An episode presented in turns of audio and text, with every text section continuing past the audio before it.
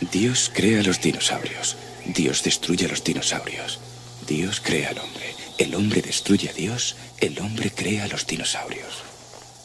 Los dinosaurios se comen al hombre. La mujer hereda la tierra.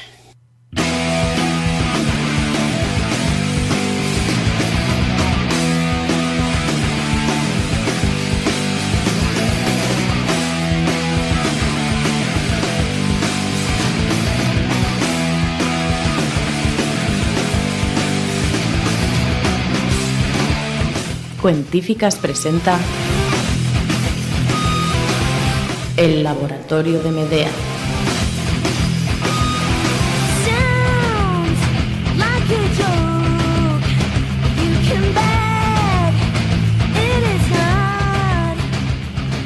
La ciencia contada por brujas, científicas y feministas.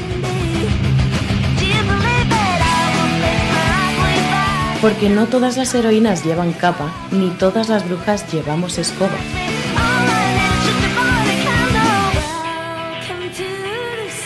Bienvenidas.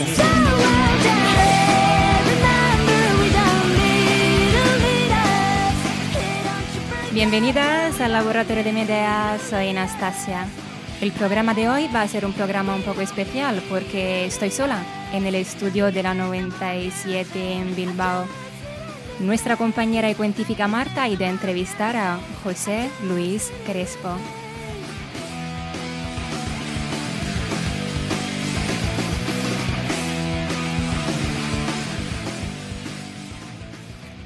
Os quiero recordar que el Laboratorio de Medea es un programa bisemanal que se emite en la 97 de Bilbao los lunes a las 7 de la tarde y luego remitimos los martes a las 7 y media de la mañana y los domingos a las 9 de la noche y también retransmitimos en la radio La Vedi de Vitoria Gasteiz.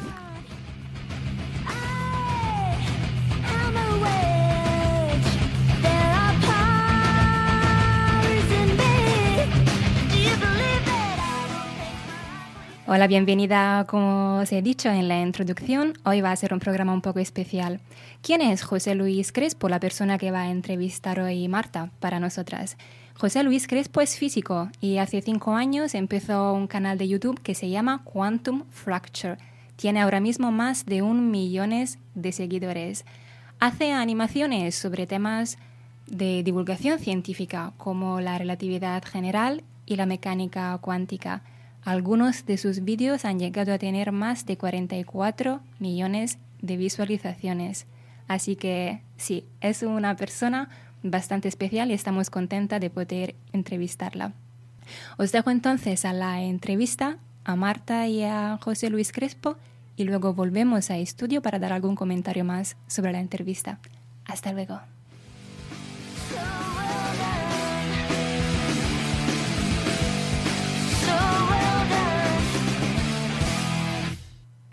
Bienvenidas al Laboratorio de Medea. Hoy estamos en el espacio Eureka de Santander.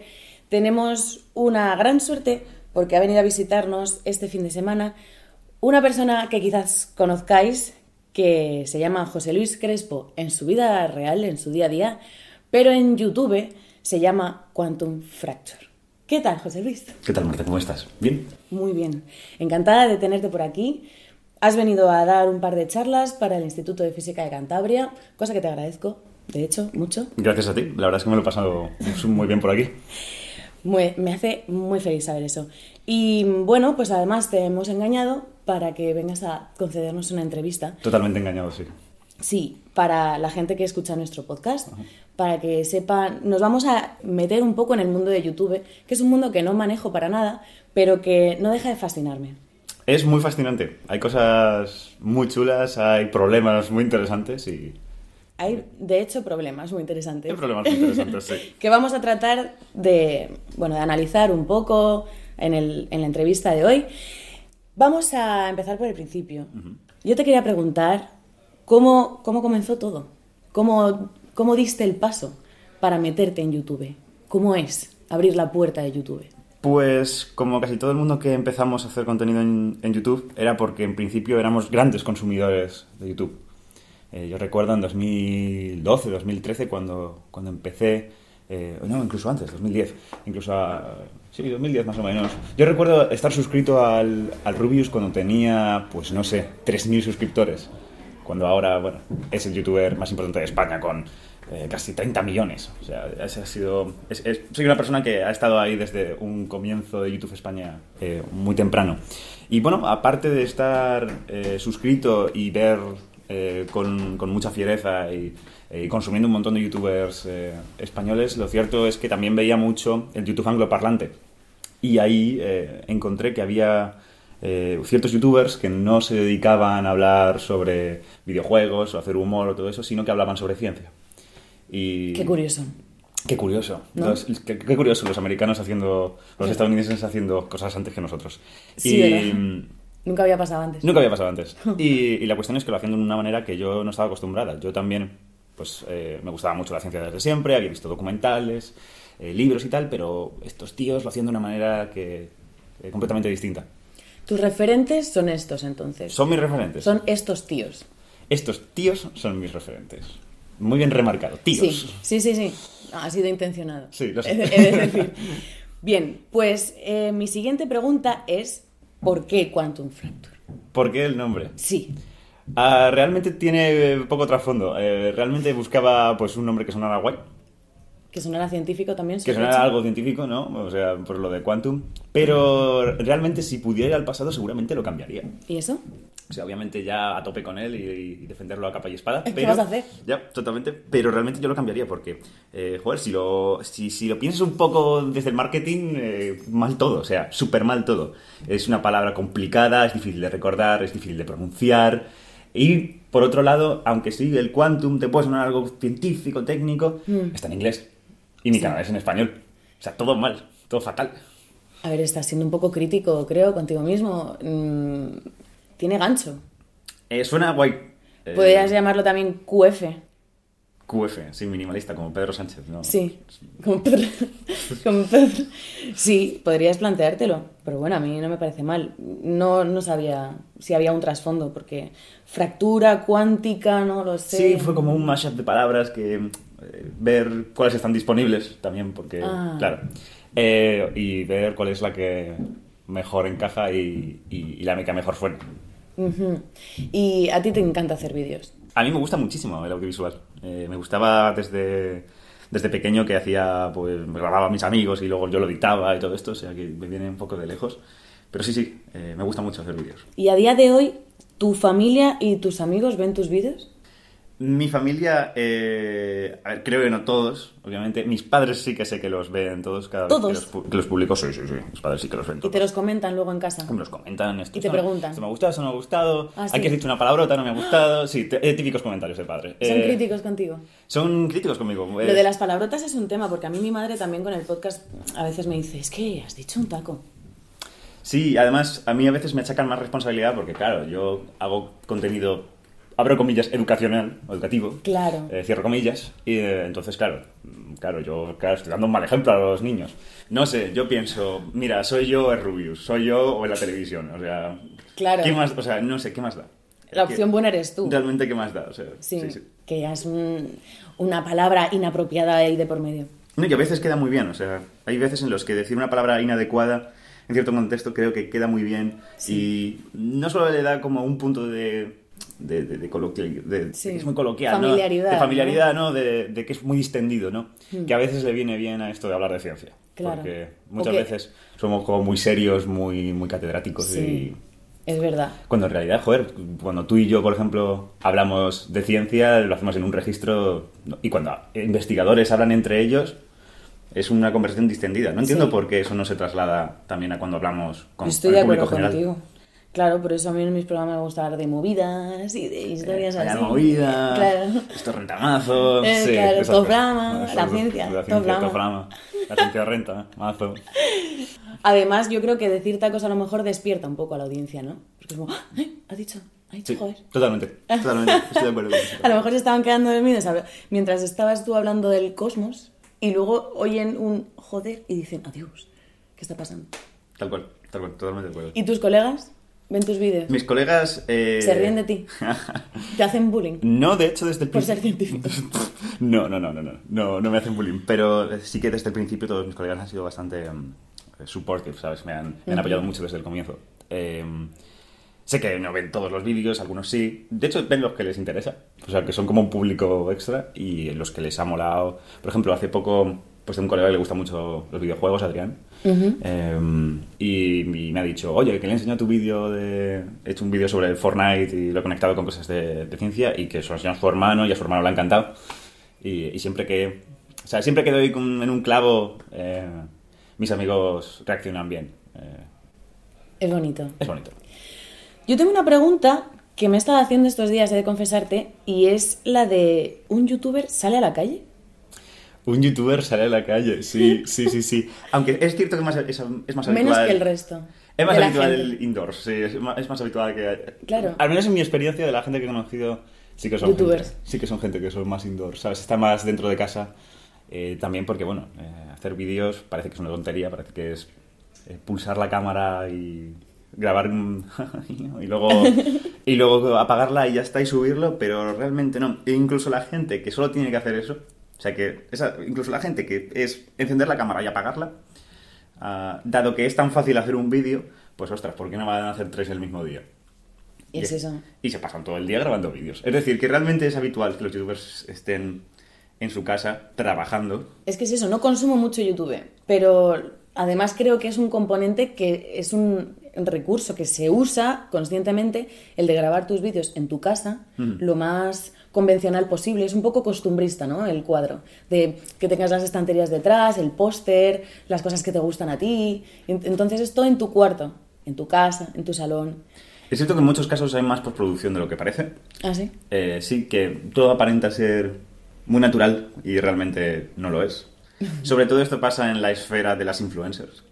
Ah, Eh, ya sabes, las influencers de Instagram que tienen como sus colonias en YouTube. Eh, y detrás de ellas, pues realmente pues hay una persona que edita, hay una... Ah, o sea, que hay- les colocan hay- el hay produ- jarrón, Hay ¿no? producción, ¿no? Sí, hay cierta producción. les doblan la ropa. Sí, sí, sí. sí. Eh, intencional. Chicas que en principio, eh, pues eso, ellas se grababan solas y, y en los vídeos cutres, como son, son los de todos, los, que- los de todos, vamos, básicamente. Eh, pero poco a poco, cuando han ido eh, ganando dinero, pues la cosa pues ha ido profesionalizándose cada vez más. Cosa que algunos youtubers, por ejemplo, no han permitido. O sea, no han permitido que, digamos, el control que tienen ellos sobre los vídeos eh, recaiga sobre otra persona. Ya. Aunque es cierto que cuanto más eh, popular eres y cuantos más suscriptores tienes y por lo tanto cuanto más dinero ganas, sí hay cierta tendencia a que pues los vídeos te lo edita otra persona, que sepa más, que los vídeos, pues las miniaturas de los vídeos te las haga alguien que sepa de Photoshop y que sepa sobre Ah, claro. composición y tal. Eso ocurre con los super top. Pero bueno, por ejemplo, eh, Rubius, aunque sí se nota que algún vídeo no lo ha hecho él, creo yo, eh, se sabe que por ejemplo el Rubius lo hace todo él. ¿Y ese, el Rubius, tú crees que sale de casa? El Rubius no sale de casa, pero porque se lo comen. Eh, Por popularidad. Ese es un problema de popularidad. Sí, sí. Hay, hay gente que ha comentado esto. Eh, Auronplay creo que comentó que él no puede pasear por una zona muy transitada de, de Madrid, por ejemplo, Callao. No puede porque empieza a venirle gente que le conocen y ah, por el mero hecho de aglomerar tanta gente que sí le conoce, viene más gente que no le conoce pero quiere tomarse una foto porque sí. Ya. Esto lo explicó él. Y que... Es un poco campo de Higgs, ¿no? Es un poco campo de Higgs, no, no, que sí, sí, sí, hay... Auronplay podría ser un poco campo de Higgs. Un poco campo de Higgs, sí. Uf, te dejo esta analogía para ti, o sea, todo, todo a. Eh, ¿Tú crees que te va a llegar a pasar a ti? que Tú ya tienes más de un millón de suscriptores. Yo tengo más de un millón de suscriptores, pero... eh, no creo, porque creo que es un, un público muy nicho. Es un público súper nicho. Sí. Y bueno, yo sigo paseando por todas partes en Madrid. Muy rara vez me topo con alguien guay, me tomo una foto con él o me cuenta alguna cosilla y todo súper bien, pero vamos. Bueno, aquí te reconocen los camareros. ¿A quién me reconocen los camareros? Se podrían haber enrollado. no, pero- Nos podrían haber invitado. Nos podrían ¿no? invitar a una La cerveza. verdad no nos, habían- no nos Sí, sí. invitaron. No, pero muy simpático todo el mundo. Sí, sí. Muy bien, y además, doy fe, eres de los típicos majetes que se paran, dan, hacen dedicatorias y se hacen la foto con todo el mundo. Que menos, vamos. Que menos que alguien viene a, eh, Muy bien, a pues, verte, de se, queda y que te, te vas a alargar. Pues no. Ya, Eh. eres un majete. Pero esto es muy habitual. Esto ¿Sí? es más habitual de lo que parece. Eh, hay un youtuber que se llama Mr. Jagger. Eh, no sé si te suena. No, Hace la verdad movidas de humor. Y eh, él sacó hace poco, se, él produjo una- su propia película. No rollo Wismichu, sino bueno, una película que él hizo, lo editó él todo. La movió por cines por toda España. Y por lo que nos contó, pues él se quedaba después de cada proyección a hacerse una foto Con cada persona. Con, toda, con todo esto, con toda la gente. Y me dijo que eran cinco horas. Cinco horas eh, de cola Ya. en cada sitio que iba. Pues los youtubers no salen a la calle, a lo mejor por esto. Los que son hiperpopulares, sí, pero bueno. pero bueno, por lo general, incluso Mr. Jagger, que también es una persona que tiene muchos suscriptores, Mm. yo me he ido de fiesta con él y tal, y, y- y normal. Y- Mr. Jagger, ¿eh? Y lleva... Mr. Jagger. Y, eso, y tiene una vida normal. Bueno, me tranquiliza. ¿Tú qué futuro ves en YouTube? Tú te estás dedicando ahora exclusivamente a Sí, YouTube. sí, sí. ¿Y Sí, qué mi profesión es ser youtuber. Tu profesión es Mi, youtuber. mi profesión es youtuber, ¿En literalmente. tu currículum pondrías youtuber? Eh, eh, Bueno, lo, sí. lo tengo puesto veladamente, realmente, ¿no? Porque creo que todavía hay mucho estigma. En, en ciertos contextos, eh, sí, sí suelo decir que soy youtuber, pero a lo mejor en ciertos contextos diría que soy divulgador científico y ya está. Claro, lo típico, ¿no? Pero bueno, El blanquear. blan- le- blanquear un poco la cosa. Pero bueno, no sé. Yo estoy muy orgulloso de, de- de todo lo que he conseguido y vamos, no tengo ningún problema en exhibirlo. No es para menos. Pero ¿y entonces el futuro? El futuro Es muy oscuro. El futuro es inestable, desde luego, ¿no? A ver, es, me sería muy raro, o me extrañaría mucho, que llegara el día en el que los servidores de YouTube salieran ardiendo, ¿vale? Y todos nuestros canales pues cayeran en el olvido, ¿no? O nuestros vídeos se autodestruyeran todos y, y, digamos, nuestro medio por el que nos ganamos la vida, pues, eh, desapareciera. Me extrañaría mucho que eso sucediera. Pero eh, cosas parecidas pueden suceder. Es natural en YouTube que haya... mm, Bueno, que los públicos cambien, que haya... Y esto es lo que estamos viendo ahora mismo.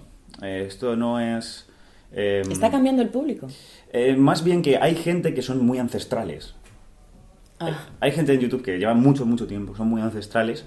tampoco tanto tiempo pueden llevar. No, o sea, no. YouTube tiene que 10 años. A lo mejor YouTube España tiene como 10, 15 años. Sí. 10. Bueno, pero bueno, Internet va muy rápido y esto ya... Ya. Son Dios, los, qué vértigo. los tiempos ancestrales de YouTube. Bueno, pues hay gente que son muy ancestrales que se se está viendo que, bueno, han sido muy populares en un momento y ahora lo están siendo mucho menos. Como que las audiencias ya no conectan con ellos. Esta vez también tiene que ver con que son personas que, que, bueno, su contenido se basa mucho en ellos mismos, en, en cómo, es, en cómo es su vida y, y en su personalidad. Y bueno, pues La gente te, se vas, aburre. te vas haciendo mayor, la gente se aburre de ti porque ya no tienes nada que contar. Claro. Eh, es como cuando Friends cumplieron 30 años. Que ya terminaron la serie. Porque dijeron, ya no. Ya no, esto no conecta. Esto ya no. No. Pues, pues sí, pues eso está pasando con ciertas personas y bueno, van a tener que reciclarse de algún modo. Eh, hay reciclaje porque se sabe de personas que han, han tenido ciertas carreras en YouTube y lo han dejado para otras cosas. Um, y sé que, por ejemplo, están trabajando muchos en las propias redes sociales. Porque la figura del youtuber pues, es una persona que conoce, o sea, si tú has sido youtuber y has triunfado de algún modo o has tenido tu público, eso quiere decir que estás mane- sabes manejar eh, ciertas, ciertas ruedecillas de cómo funciona la página. Y esto a muchas empresas les interesa. Ya. Así que creo que sí hay un cierto grado de reciclaje si todo sale mal, pero eh, yo por ahora mi futuro tal y como lo veo es que bueno seguiré haciendo vídeos hasta que hasta que esto lo permita y si, y si llega un punto en el que esto pues no deja de ser viable económicamente pues pensaré eh, medidas de crowdfunding, eh, Patreon y si eso también falla porque eso puede fallar pues no sé Eh, supongo que el mundo de la empresa siempre está ahí. la consultoría. La cons- ¿Crees? no, la consultoría. no. Yo, yo- yo quiero seguir haciendo divulgación, pero a lo mejor en otros, en otros sitios, en instituciones también, incluso. Um, Como lo has hecho ya, de hecho. como ya en el IFT. En el IFT, sí. Y mm, yo te quería preguntar cómo está el panorama, sobre todo el de la divulgación científica en YouTube. Hay un boom ahora de divulgación. Mm, lleva habiéndolo mucho tiempo y yo me estoy dando cuenta ahora. La gente quiere triunfar más ahora en YouTube porque es la vía fácil. Mm, ¿Cómo está? Creo que los últimos uno o dos años Ujú. eh, está habiendo un boom, eh, totalmente, porque, como te he contado, empecé yo, mi canal lo abrí en 2013. Ah, y en ese momento eh, sí que esta idea de canales de divulgación científica, canales que se dedicaran a hablar sobre ciencia, igual que lo hacían los estadounidenses, bueno, pues cuando empezamos a copiar sus estilos, pues. Entonces, eh, eso fue como en 2013 más o menos. Y, y éramos muy poquitos, éramos muy poquitos, que de repente, pues, emergimos ahí en, esa situación y, pero es ahora cuando de repente están saliendo muchísimos canales, más variados. Eh, por fin se están apuntando chicas, porque durante muchos años eh, habíamos sido todo campo de nabos. Los que, ¿Qué me dices? Lo que tenías. Sorpre- Sorpresa. sorpre- sorpresita. Eh, así que, eh, sí, sí, ahora mismo está viendo un boom. Hay gente que está empezando a hablar sobre cosas bastante especializadas. Antes era como que todo tu canal de YouTube tenía que versar como de ciencia en general. ¿Mm? Y ahora, bueno, se está viendo que bueno, YouTube premia mucho la especialización ahora mismo de los canales y están saliendo, pues yo qué sé. Está pues el canal de Carlos, que es un canal de inteligencia artificial, está eh, obviamente el canal de Patrick, que es sobre eh, neurociencia. Eh, en fin, eh, está viendo como ahora un surgimiento de estos canales especializados y, y vamos a ver a dónde nos lleva todo esto, pero es cierto que hay un boom de canales de ciencia. Has dicho que los canales, refiriéndote a, a cuando emergisteis, Ujú. los canales de, de ciencia, de divulgación, en divulgación se emerge o te aupan. Oh, muy buena pregunta. Eh, esta es una discusión muy mítica que hemos tenido muchos eh, entre nosotros y es hasta qué punto es hay un componente de, de suerte en que tú Estés en el en- momento adecuado. Sí, como que te vean, ¿no? En plan, que te vea tanta gente es una cuestión de, de suerte o de que lo estás haciendo bien. Porque bueno, YouTube es un es un sistema complejo, un sistema complejo. em, eh, depende de muchos factores que la gente te vea. Bueno, hay una inteligencia artificial que, es- que es la que decide si tus vídeos se los sugieres a la gente, al resto de la gente o no. Eh, hay ciertas acciones que si haces mal te pueden perjudicar mucho a largo plazo. Yo soy de las personas que confío plenamente en el contenido y si creo que si haces, si, si- si haces buenos vídeos, que estén bien planteados, que estén bien dirigidos eh, y le gustan a la gente, esa gente lo va a compartir, se lo va a enseñar a sus amigos y por mucho que nos desquiciemos porque haya unos algoritmos, hay una inteligencia artificial que nos esté recomendando nuestros vídeos, esas cosas se pueden superar. Principalmente porque yo en 2013 abrí un canal que no llevaba con regularidad, que subía cada mil años, cosa que YouTube penaliza muchísimo. Y cuando lo reinicié y empecé a subir con, con más frecuencia, no hubo ningún problema, o sea, no, no tuve ningún problema. Eh, así que no creo que sea tanto esto. Pero obviamente es cierto que si alguien grande te aupa, es, es algo bueno porque es, es tener una visibilidad que antes no tenías. Extra. Sin embargo, en mi experiencia, de cuando yo canales que me gustan se los he enseñado, o vídeos que me gustan se los he enseñado a más gente, al final la decisión final la tiene la gente. Y por mucho que tú aupes a alguien, eso no significa que le vas a meter ahí un- una inyección de un montón de suscriptores, que un montón de gente ciegamente va a ir a suscribirse. No, no, la gente lo va a ver, la gente va a decidir si se suscribe o no. Y a veces sale bien, a veces sale mal, a veces la gente no opina lo mismo que tú, o no le gusta lo mismo que, que- que a ti te gusta, pero simplemente pues tienes esa opción de aupar a alguien. Pero al final la decisión la toma la gente. Ya. El contenido entiendo que tiene que ser bueno también. Lo que es bueno... o, le tiene que gustar a la gente. Sí, lo que es bueno y lo que es malo, pues es una cosa bastante relativa. Es. Entonces, sí, bueno, tú tomas una, una decisión subjetiva de qué es lo que te gusta a ti, lo enseñas y la gente decide. Me gustaría meterme ahora un poco más en harina en el tema este de cuentíficas, ¿sabes? Que lo nuestro es el rollito Alright, sí.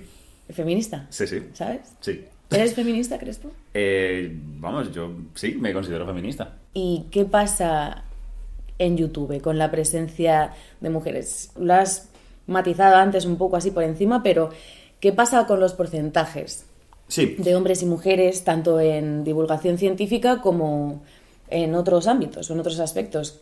¿Qué movidas hay en YouTube? ¿Qué está pasando? ¿Qué está pasando? Vale. A ver, por un lado está eh, los propios creadores, lo, lo que he dicho. Que hay, eh, hay youtubers de ciencia y dentro de esos youtubers de ciencia es cierto que am, si miras en el global, eh, las chicas son una minoría o lo han sido casi siempre.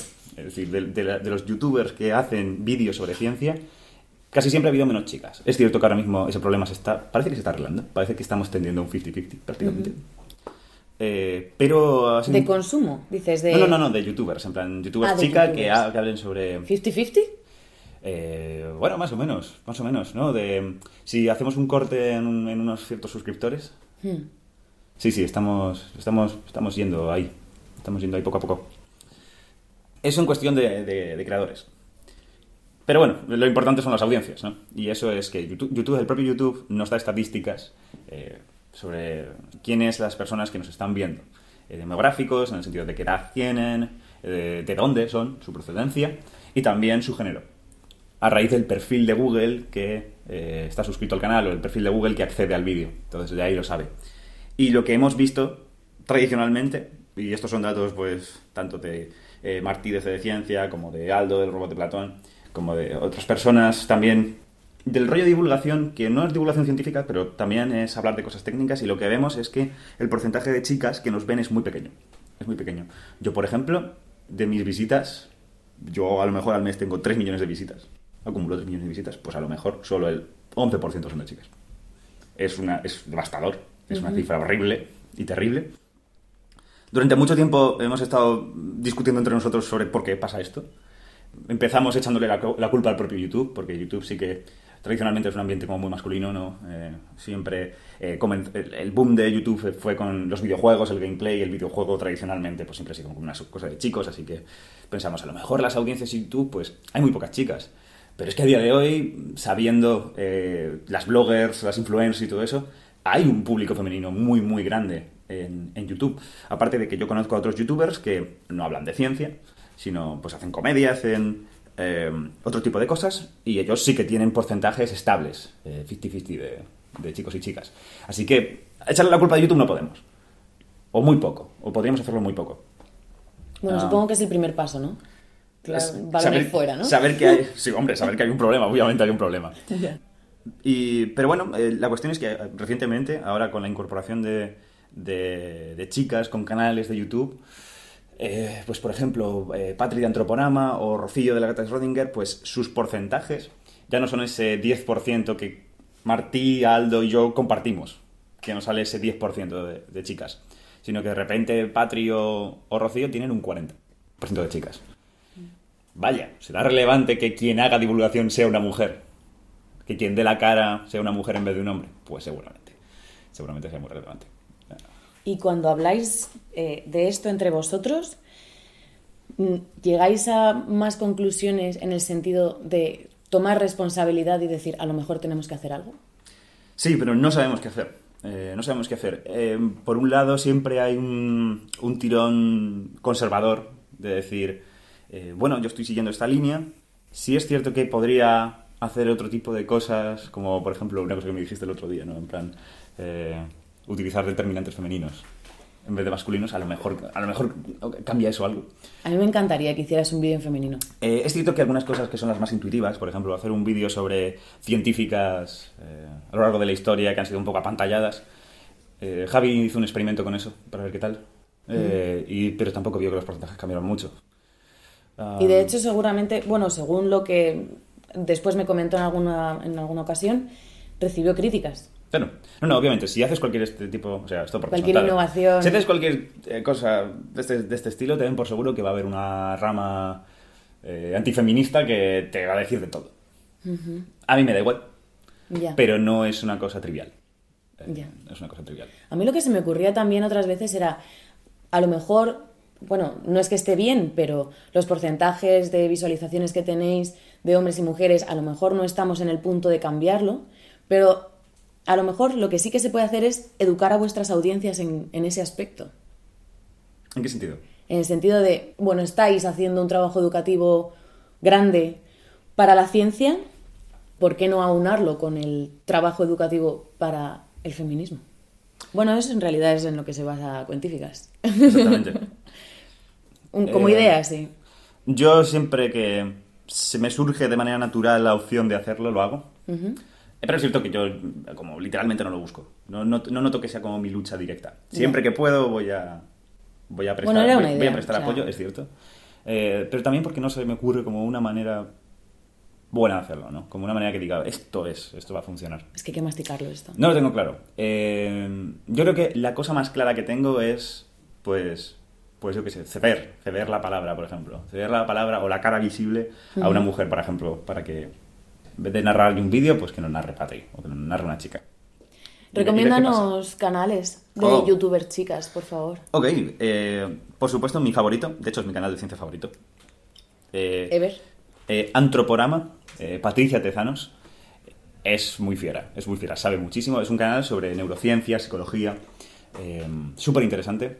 lo hace súper bien, o sea, es, es- es- es gracioso, es, eh, son cosas que, vamos, yo no tengo ni idea, están súper bien planteadas, es un canal muy bueno. Eh, por supuesto, también está eh, Rocío de la gata de Schrödinger, la gata de Schrödinger, que es un canal sobre escepticismo. Tiene cosas bastante, bastante interesantes. ¿Qué más, qué más tenemos? Eh, la hiperactina. Sandra tiene un canal también de biocosas, vamos a decirlo así. Que también está muy chulo. Sandra ahora mismo está creciendo, así que hay que darle apoyo. Y, y bueno, y hay muchas, muchas chicas más. Está Nevesu, que lleva mucho tiempo dándole. Está... Bueno, ya nos has dado unos cuantos nombres, está bien, no te voy a forzar más. eh, si se me está olvidando gente, me van a echar la bronca. Pero... No te preocupes, si llegan a Sí. escuchar hasta aquí, te echarán la bronca, pero a lo mejor Sí, no sí. llegan. Oh, Early Universe, que lo lleva Tania. Ah, no me sé su nombre. Pero también es un canal de cosmología, que está muy bien. De astronomía, que está súper bien. Eh, y bueno, creo que hay muchas más que están un poco más invisibles. pero, pero vamos, yo creo que, que se, vayan, se van a ir poco a poco uniendo a la comunidad. Vamos, mi visión con todo esto es que hay que echarles una mano a ellas para que tengan visibilidad. Que el público decida si eh, hacen buen contenido o no, pero que tengan visibilidad para, para que, joder, que tengamos cierta paridad en, en- en la visión que damos de, de quién puede hablar sobre ciencia y quién no. Estoy de acuerdo. En una de tus charlas que diste aquí en Santander, hablabas sobre que en la divulgación una de las de los aspectos más importantes para ti era tratar los temas con rigor. ¿Tú crees que en la divulgación muchas veces se pierde, porque de esto se queja mucha gente, Hmm. se banaliza la ciencia, se pierde rigor porque hay que desmenuzar demasiado las cosas, hay que masticarlas mucho para que le llegue a un cierto sector del público? ¿Cómo se combina? ¿Cómo se puede hacer esto? Tú creo que eres un experto en hacer esto bien, porque los temas que tratas son muy complejos y aún así sabes captar lo suficientemente bien la atención como para que nadie se te quede por el camino, nadie se te pierda. Eh, lo intento muy fuertemente, me esfuerzo para que esto Se nota, se nota. sea así. Eh, pero sí, creo que hay también como mucho... Dentro del mundo de la divulgación creo que hay eh, un poco misconception con el tema del rigor. Por ejemplo, hay una frase que, que esto se lo escuchaba mucha gente de Naucas, me gusta bastante, que, que hay que tener rigor en los vídeos, pero no hay que tener rigor mortis. Ujú. Y está Queriendo con- decir, Eh, es esta idea de que rigor es como un sinónimo también de ser un pedante. Y es una cosa que yo no comparto. Es, es como que si, si, si tú en tu post que has hecho en tu blog eres muy riguroso, o este, este post es muy riguroso, estás dando a entender un poco que ha sido como muy pedante, muy técnico, muy indescifrable. ¿tú crees? Me da a mí que está esta, esta, esta relación, esta correlación eh, hecha. Por eso lo del rigor mortis, ¿no? Ya. Yo creo que no. Yo sí que pienso que los de Nauca son unos pedantes, ¿no? Pero no porque sean unos rigurosos. Uh, Big Travel ahí. Eh, Bueno, esto no es la primera vez que lo digo en el Ya, ya, programa. ya, ya, sí, sí, eh, sé que es muy crítica. Eh, bueno, es simplemente la idea de que el rigor es una cosa que es independiente a, pues, lo pedante. Si quieres ser pedante, pues ser pedante, no pasa nada, tendrás tu público. Pero yo creo que, independientemente de lo coloquial que seas, de lo bien o lo mal que lo expliques, o, o- o, vamos, o lo, o lo macarra que seas, el rigor es una cosa que está en un universo aparte. Es un, es un factor que está completamente aparte. Y tiene que ver con no solo la precisión con la que dices las cosas, eh, y la precisión no en el sentido de, de estarle dando a la gente ecuaciones que no va a entender, Ya. lo más seguro, sino en no decir cosas falsas, en no desviarte, en no desviarte de lo que son las cosas de verdad, en no meter misconceptions, en no en ser cuidadoso con que la gente realmente entienda una cosa que esté muy alineada con lo que puede entender un científico con otro lenguaje, que es un lenguaje técnico. Eh, así que en ese sentido yo soy fan total y absoluto del rigor, en parte porque muchos de mis vídeos se basan en estos misconceptions clásicos que yo he tenido de leer tanto de divulgación y que luego cuando he estudiado física he dicho, coño, esto era distinto. Claro, sí. Pues un poco resolverlos y también porque, bueno, tengo asesores que son muy, muy, muy estrictos conmigo, Eh, me gusta mucho y también porque creo que tenemos que dar una, una imagen muy buena a los científicos. Creo que hay mala reputación.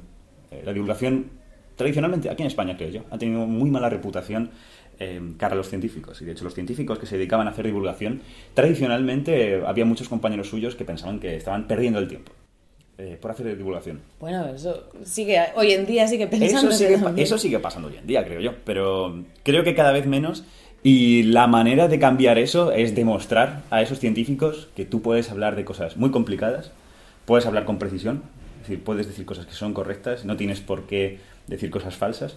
Y la única manera de, gastar, de ganarse ese respeto de esos científicos es, es haciendo las cosas bien y teniendo cuidado. Decías también en tu charla que para conseguir este rigor es importante no dejar de aprender. ¿Tú te planteas eh, investigar? ¿O te da cosita no, no haber investigado? Fíjate, no, porque desde un punto, en un punto de mi carrera me di cuenta de que eh, comprendí lo que era la investigación, de verdad, lo comprendí. Com- Como, como de verdad, como, como está construido el sistema de investigación. Aparte de esas cosas. No, entendí que realmente ser investigador pues es pues estar resolviendo problemas. Eh, Es no salir de casa como un youtuber. es no salir del despacho como un youtuber, efectivamente. Eh, aparte de que es un, eh, es un trabajo que tienes que implicarte mucho. Creo que tienes que tener. Es un trabajo muy pasional y tienes que implicarte mucho. No tengo problema con eso, yo también soy una persona muy pasional con mi trabajo. Pero mm, eh, estaba el hecho de que, de que, bueno, investigar, pues sí, hay que aprender muchas cosas, hay que tener como un trabajo conceptual muy fuerte, pero en el fondo es saber mucho sobre, sobre matemáticas, es saber sobre ese lenguaje técnico en el que se escriben las cosas, manejarlo muy bien y ser muy hábil, no solo pensando en ese, en ese lenguaje técnico, sino bueno, ser bueno resolviendo problemas. Que de eso se trata la ciencia, resolver problemas que no haya res- resuelto. Y yo soy un manta haciendo eso. Yo en la carrera, vamos, no soy, no soy una persona, no soy como muchos de mis compañeros que son súper ingeniosos y que ven las cosas súper rápido. No, yo soy, soy lentísimo, soy muy malo. Y, y bueno, también soy una persona muy orgullosa en la que si realmente voy a ser pasional con algo, me voy a involucrar mucho, voy a invertir mi tiempo, joder, pues que al menos, a ver, que esto de frutos, ¿no? Que esto tenga una recompensa, ¿no? Que esto, que al menos se me dé bien. Y eso a mí me frustraba bastante. Y, y- y yo vi claramente que esto, esto no, esto no tira. Aparte de que es una vida muy precaria y si realmente no, no se te da muy bien y vas a estar amargado, no se te va a dar bien y tal, incluso tener un trabajo estable haciendo eso es aún más y más complicado. Así que yo dije, mira, mm, no, no, no. Aparte, pues bueno, hacer vídeos hablar y hacer divulgación es una cosa que a mí me llenaba mucho. En su momento, cuando me veían pocas personas, tal, ni parecía que no se me daba mal. Así que aposté mis cartas por eso. Ahora, además de estar en YouTube, vas a empezar un podcast. Probablemente para cuando se emita esto, ya habréis empezado con que- vuestro primer capítulo. Es posible que el primer o capítulo incluso el esté. segundo, no sabemos, porque todavía no hemos No, decidido cuándo vamos a publicar es esto. cierto. Pero te vas a meter en el podcast. Me meten en el podcast, era una cosa que tenía planeado. eh, o sea, quería, tenía muchas ganas de, de intentarlo. Eh, la verdad es que yo escucho, no voy a decir que escucho una gran variedad de podcasts, pero escucho bastantes podcasts como en... eh, ¿Escuchas en- cuentíficas, en- Crespo? Escucho cuentíficas. Escuché... He escuchado... Escuchaste uno. Un capítulo. Vale. Pero me gustó No, bastante. me sirve, me sirve. No, de hecho escuché dos. Escuché dos. Escuché otro eh, más hace meses, meses más atrás. Ah, esto no me lo habías dicho. Sí, sí, sí, sí, sí, sí. sí. Wow. Eh, sí, estáis hablando de algo de biotecnología. No me acuerdo. Puede tengo, que sí. te- Tengo un ligero recuerdo. Eh, la, mm, eh, y sí, y sí, era una cosa que tenía, que tenía ganas. Eh, y bueno, el, el podcast que seguramente ya estará eh, en el aire eh, se llama El Pantano. Eh, no es un podcast sobre ciencia, sino, bueno, eh, mis amigos de toda la vida y yo, a nosotros siempre nos ha gustado muchísimo YouTube desde el comienzo. Siempre hemos estado ahí cuando, yo qué sé, en 2014 la gente estaba teniendo conversaciones de, oh, estos youtubers que ganan un montón y no hacen nada. Pues bueno, esas conversaciones las, las habíamos tenido nosotros cuatro años atrás. Es decir, eh, eh, nos gusta mucho YouTube, pero nos gusta mucho no solo la cara que es visible de YouTube, la parte de YouTube que vemos, eh, el Rubius sobre Play y todo eso, sino que nos gusta meternos profundo en YouTube. Nos gusta excavar, nos gusta... Al barro. Nos gusta ir al, nos gusta ir al barro, nos gusta... El pantano, ¿sabes? propiamente Atravesar, sí, a- atravesar la jungla y llegar al pantano de YouTube, a, a lo que ocurre en, en- en- en la ciénaga, ¿sabes? En lo más profundo. Sí, sí, me encanta el concepto del YouTube profundo. YouTube profundo, el. Deep YouTube, sí, sí, es, es, es fabuloso. A nosotros nos apasiona desde hace muchos años. Am, Doy fe, doy fe. y de canales que hemos encontrado, de gente que está haciendo ahí, en esa cara oculta de YouTube, eh, nos ha surgido un montón de conversaciones súper interesantes. Y, y hemos decidido que estas conversaciones no se queden entre nosotros y ya está. Y Que el mundo compartirlas. debe, debe conocerlo. La gente debe. Digamos que es un poco más peliagudo porque el, el pantano, bueno, el pantano no queremos que sea un lugar muy turístico, aunque es cierto que lo estamos exponiendo un poco con esto, sino que queremos más compartir las reflexiones que, que nos ha suscitado eh, todos estos canales que, que están ocultos. Pues os deseo muchísimo éxito y estoy deseando escucharlo. Ya solo con Ya los solo, ya solo con el. Sí, sí, ya solo con lo que. Sí, sí. Ya solo con lo que me habéis mostrado en estos días, wow, creo que merece mucho la pena. Sí, sí, el primer capítulo. eh, Aunque sea el aseguro- primero y luego el último. El último tengo que esperar para escucharlo. Es cierto, el último. El último. Sí, sí. Es, además es un formato muy divertido. Bueno, ya veréis. Pero sí, el, el primer capítulo es un capitulazo. O sea, tenemos muchas ganas de hacerlo, sobre todo por el primer capítulo. Pues ahí estaremos, escuchándos. Y mm, nada, me he quedado sin preguntas. ¿Quieres decir algo más? Eh, no, nada más, que muchísimas gracias por la entrevista. Encantado de Gracias. estar aquí. Gracias a ti, Crespo. Eh, muchísimas gracias. Eh, nada, pues te esperamos cuando tú quieras. Cuando tú me digas.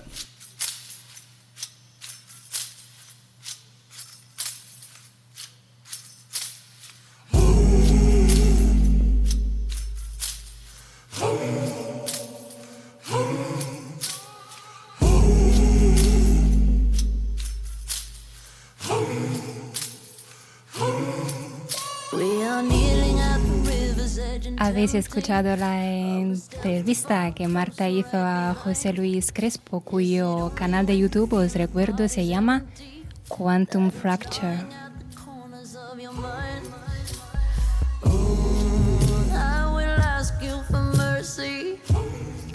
Antes de dejaros, quería hacer un pequeño comentario acerca de una cosa que dijeron Marta y José Luis durante la entrevista. José Luis dice que el porcentaje de chicas que ven sus vídeos es muy muy bajo y esto lo comparte también con otros compañeros y con otros youtubers. Y entonces esta es mi reflexión. Las mujeres y los hombres hacemos las cosas de formas a veces muy, muy diferentes y quizá también la divulgación y la comunicación de la ciencia cambie dependiendo de si somos un hombre o si somos una mujer. No quiero decir que una forma sea mejor que otra, sino simplemente que cada persona aporta algo que es diferente de lo que pueden aportar las demás personas. Y entonces yo creo que cambia muchas cosas. Cambia el lenguaje que usamos, cambia los ejemplos que damos, cambia la forma y también el contenido de una charla o de un vídeo de YouTube de divulgación científica. Lo que quiero decir es que habría que buscar quizás maneras nuevas, diferentes de comunicar la ciencia, porque la que se hace ahora es, al fin y al cabo, el resultado de décadas de divulgación hecha por hombres. Y entonces quizás sea esto, que no guste mucho o no llame la atención de las mujeres.